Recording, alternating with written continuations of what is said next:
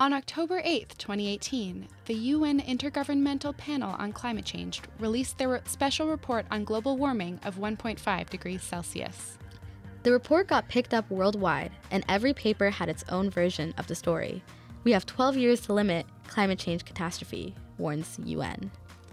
That headline was from The Guardian's coverage. Today on Pull Quotes, we ask How did Canadian journalists cover the report?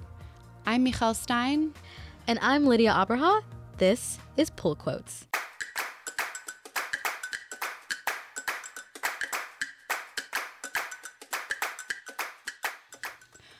Okay, so the UN IPCC, that's the Intergovernmental Panel on Climate Change, puts out a big report. What exactly did it say? Well, the whole report is 97 pages, so it said a lot. But what's important to understand is right now, scientists are saying that the Earth's temperature are on track to rise a lot in the coming years. At the Paris Climate Accord in 2016, scientists said that keeping that temperature rise to no more than 2 degrees Celsius would be essential to curbing irreversible damage to our ecosystem. Now, what they're saying is that if we can keep that number to 1.5 degrees of warming, we will be in a better situation to avoid worse disasters like drought, floods, extreme heat, and poverty for hundreds of millions of people. The thing is, the IPCC found we only have until 2030 to make these changes before things get worse. 12 years. That's not a very long time. Someone in kindergarten now would only just be graduating high school. So, three weeks out after the initial report, what's being talked about? What does this mean in a Canadian context? Luckily, we have a special guest joining us today who can help sort that out. Today, we have Kyra Butterworth, our colleague and online senior editor at the RRJ joining us to talk about her upcoming story for the RRJ website. Kyra spoke to climate scientists and to Ivan Semeniuk, a science reporter at the Globe and Mail. But first, Ivan Semeniuk has been covering science and the environment for a long time. I'm the Globe and Mail science reporter, so I'm a beat reporter here and I cover all aspects of science or science policy. I've been reporting on science in one way or another or working in science media for more than 20 years. Uh, I've been at the Globe doing this job for more than five years, almost six years now. Kyra interviewed Ivan for her story. We'll hear an excerpt from their conversation, and then I'll speak to Kyra herself about what she found in her reporting on the coverage of the UN climate report.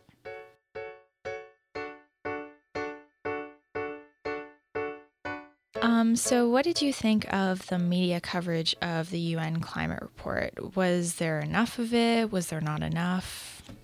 So, it's difficult in a way because it's so enormous. Uh, I think it's fair to say you could at least make the case that it's the biggest science story of the century.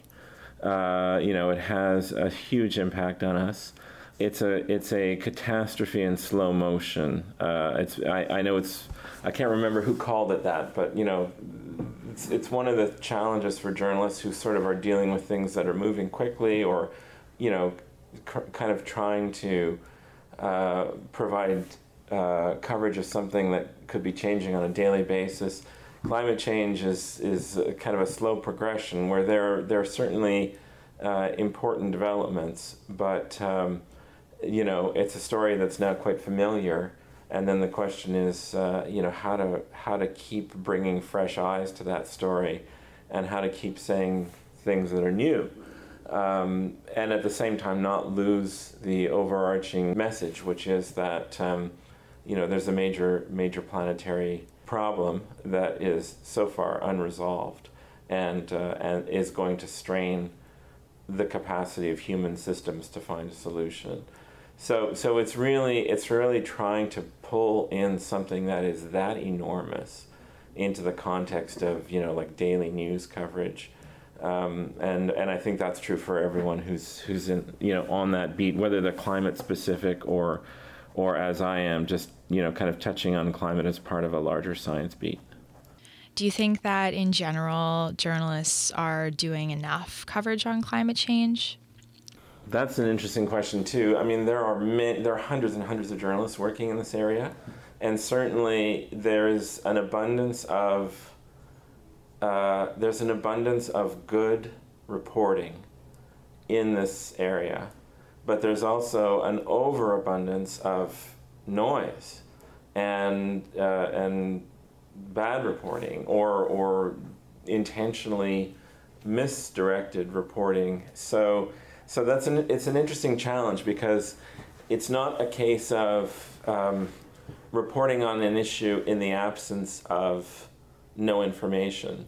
It's reporting on an issue in the in, in the presence of misinformation, and the fact that there are groups that are actively trying to, um, you know, kind of discourage, uh, you know, action on climate change or sow misinformation, and there are also honest actors who, you know, for their through their own reasoning, do not see this as big a problem as some others, uh, even though they're they're not trying to. Uh, you know they're they're they're not denying that it's there.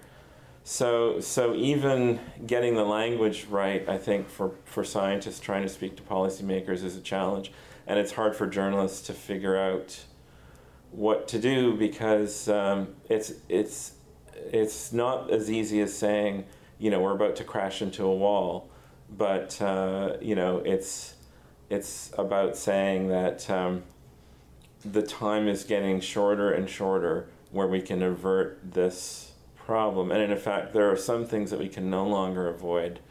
Uh, so now it becomes a matter of we have diminishing possibilities of things that we can opt for that might be more desirable. You know, so there's a future. There are several future worlds in front of us, uh, and uh, the choices of the worlds that we have are becoming fewer and less appealing as as we carry on the path that we're on. So that's that's a bit of a tricky concept for journalists to get across.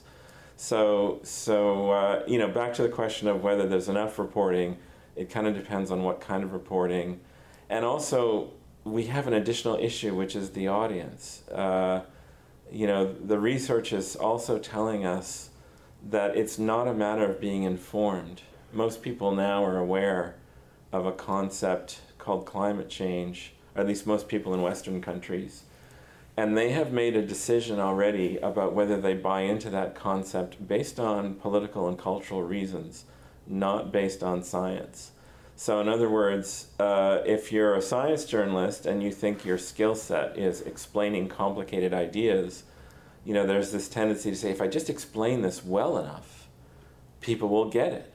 Um, and in fact, uh, you know you're you're already uh, you've already lost because in that scenario, people who have decided they don't buy in to the climate change idea uh, see you as propaganda rather than a neutral reporter, and uh, they recognize that they would pay a social cost in their social circle or their political circle for taking your message on board and so they just switch you off.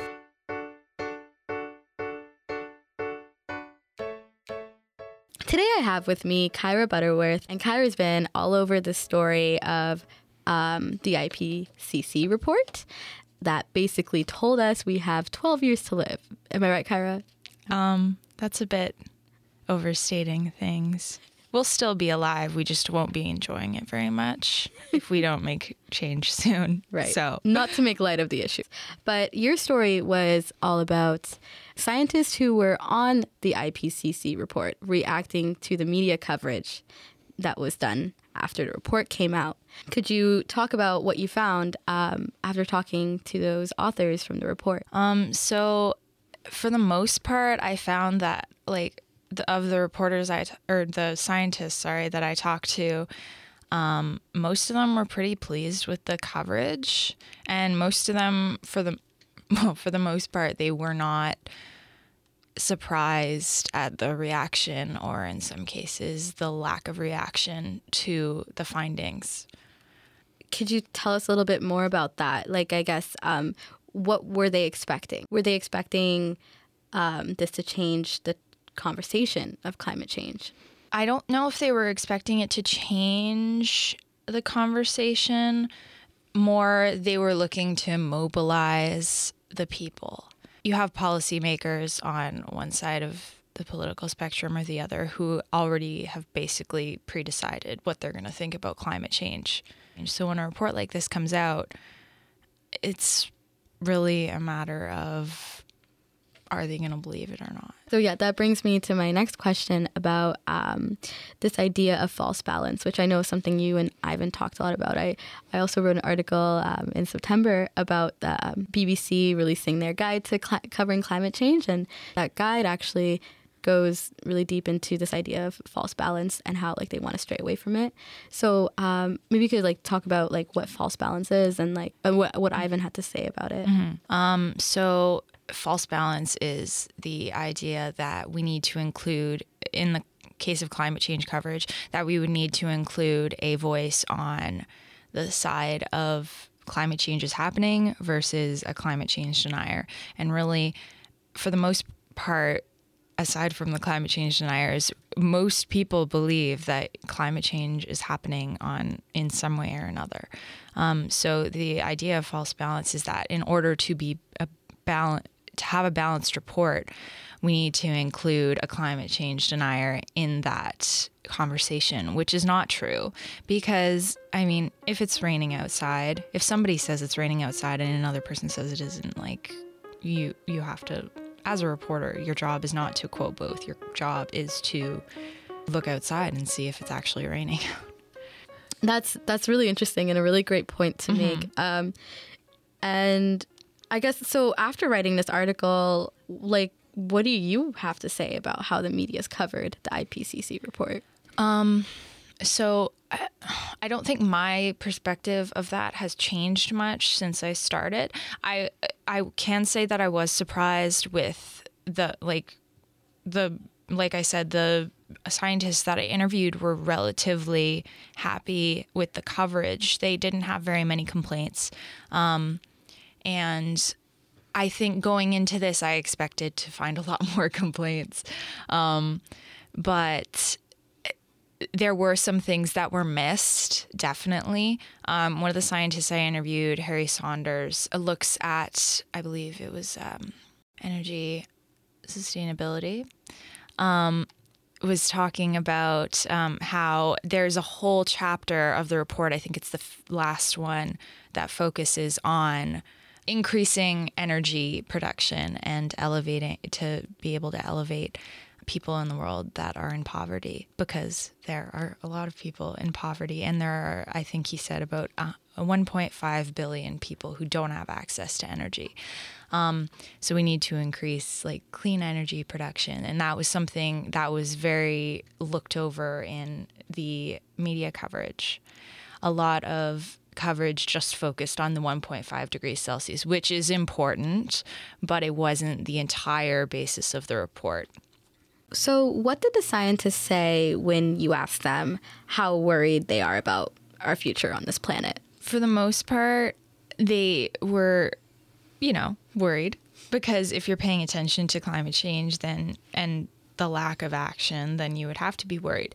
But um, they also said, and I think all four of them said this in some way or another, that you can't get hopeless. You have to keep going and keep trying to make change. And they can't, you know, get into a rut of hopelessness about climate change, even though it might be very easily to fall into that. Because if you do, then like, what's the point of what they're doing? What's the point of the work they're doing? What's the point of releasing a report like this and putting all that work in just for, you know, if there's no hope for the future? So, for the most part, it's they have to remain hopeful because otherwise why are they doing their job but also it can be very frustrating sometimes to remain that way that was beautiful thank you kyra for joining us today thank you for having me oh. this has been fun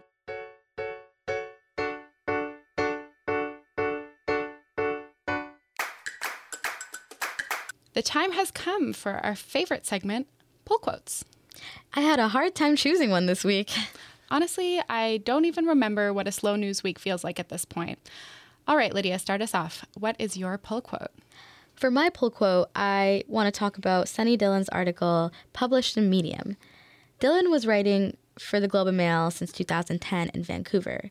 He recently left his job this week as a result of what he called, quote, a continuing pattern, end quote, in the errors of diversity reporting. In his editorial, Dhillon talked about covering the Vancouver city elections, where citizens elected an all white council. An hour before his deadline, his boss told him to focus on the increase of women councilors instead of the lack of people of color. And for those who don't know, I am actually the communities editor at Ryerson's independent student paper, The Eye Opener. And as one of two black members on staff, I have definitely ran into my fair share of tokenization, being the person everyone comes to to explain their wrongdoings. And I find I am often alone advocating for myself. Dhillon's piece helped me feel less alone. It reminded me that the path that a lot of people of color journalists are on are hard to navigate, and it's not always fruitful. Here's a quote I highlighted and I wanted to share. To be a journalist of color can be to walk a tightrope. The world has gotten uglier in recent years. I wasn't exactly thrilled with how we were doing on race before that, and for me, it has become more difficult to let things slide. When a story involving people of color is assigned with a colorblind lens and a false sense of objectivity, what do you do? when you pitch projects on race and multiple times see the boss prefer a race related project pitch by a person who is white, regardless of your read of the room, what is your recourse? When you ultimately stop pitching stories on race to preserve your own sanity, what good are you doing the very non white people whose perspectives you deem yourself to be in the newsroom to share? Thank you for sharing that. That's a really important pull quote. And uh, thank you for sharing your perspective on that issue. Thank you. I agree it's important. Uh, let's hear what you've got, Michal. Uh, what's your pull quote? Okay, so uh, in keeping with what seems to be a habit, um, I'm going to do a tweet for a pull quote. And actually, it's a tweet of a video. And you know what? It's not a particularly media related story, but it's been a dark week, so I'm going for it anyway. So here is my pull quote. It's a tweet from uh, Sabrina Nanji. She says, PC MPP at Sam Oosterhoff just did an anti carbon tax rendition of the Monster Mash in the House. Hashtag onpoli. And uh, yeah, he he sang a song about the carbon tax to the tune of the Monster Mash because it was Halloween this week, and I guess the uh, provincial conservatives want to start having some fun. So good for you, provincial conservatives. They did the tax. They did the carbon tax. They did the tax. They wanted all of your cash. They did the tax. We wouldn't have any stash. They did the tax. They did the carbon tax. Ow. Oh my gosh, so funny. So funny. Um, and it actually fits really well with what we're talking about um, today about climate change and that this is what our government officials are doing you know, with this in light of this information. You know what? Uh, maybe this song will help them. I don't know, find a way to do something. Maybe if we sang uh, all of the things that can start happening if we don't like take action on climate change. I'm if I'm gonna start writing it. We'll we'll see where that goes. That's all we've got time for today. Thanks for listening. Thanks to fellow RRJ editor Kyra Butterworth for joining us today. Thank you to Angela Glover and Lindsay Hanna for technical help. Our executive producer is Sonya Fatah. If you learned something today, please help us spread the word by sharing our show on social media and leaving us a rating on iTunes. You can find me on Twitter at Liddy Abraha and me at Michal Stein 2. You can also visit rrj.ca for new stories every week. We'll see you next week on Pull Quotes.